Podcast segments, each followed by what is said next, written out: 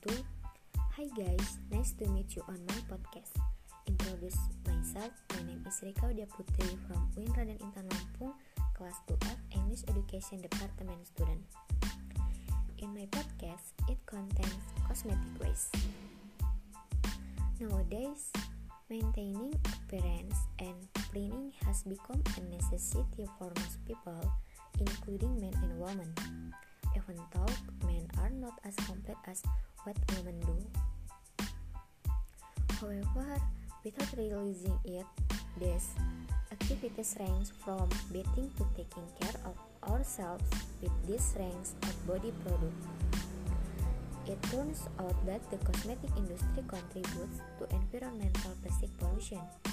Various types of waste exist in daily cosmetic products, for example, bottle, bowls, and pellets that are used as cosmetic containers and usually these containers are made of single-use plastic. Wet wipes also include cosmetic waste because this product is practical and commonly used to clean or make up.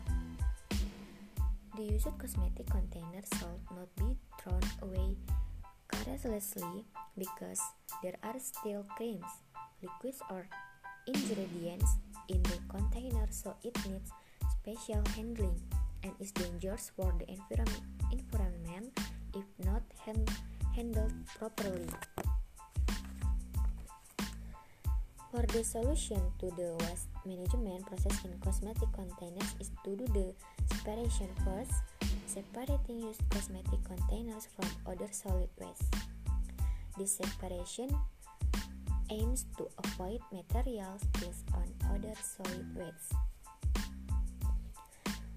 Then dispose of it in a landfill with the category of B3 waste or use the 3R principle.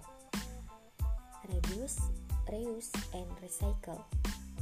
Reuse used cosmetic containers or use it as craft materials. However, before doing the three R's, all used cosmetic containers were thoroughly washed with soap and running water. Good luck. Okay, that's all my podcast. Sorry if a lot of mistakes and thanks for listening.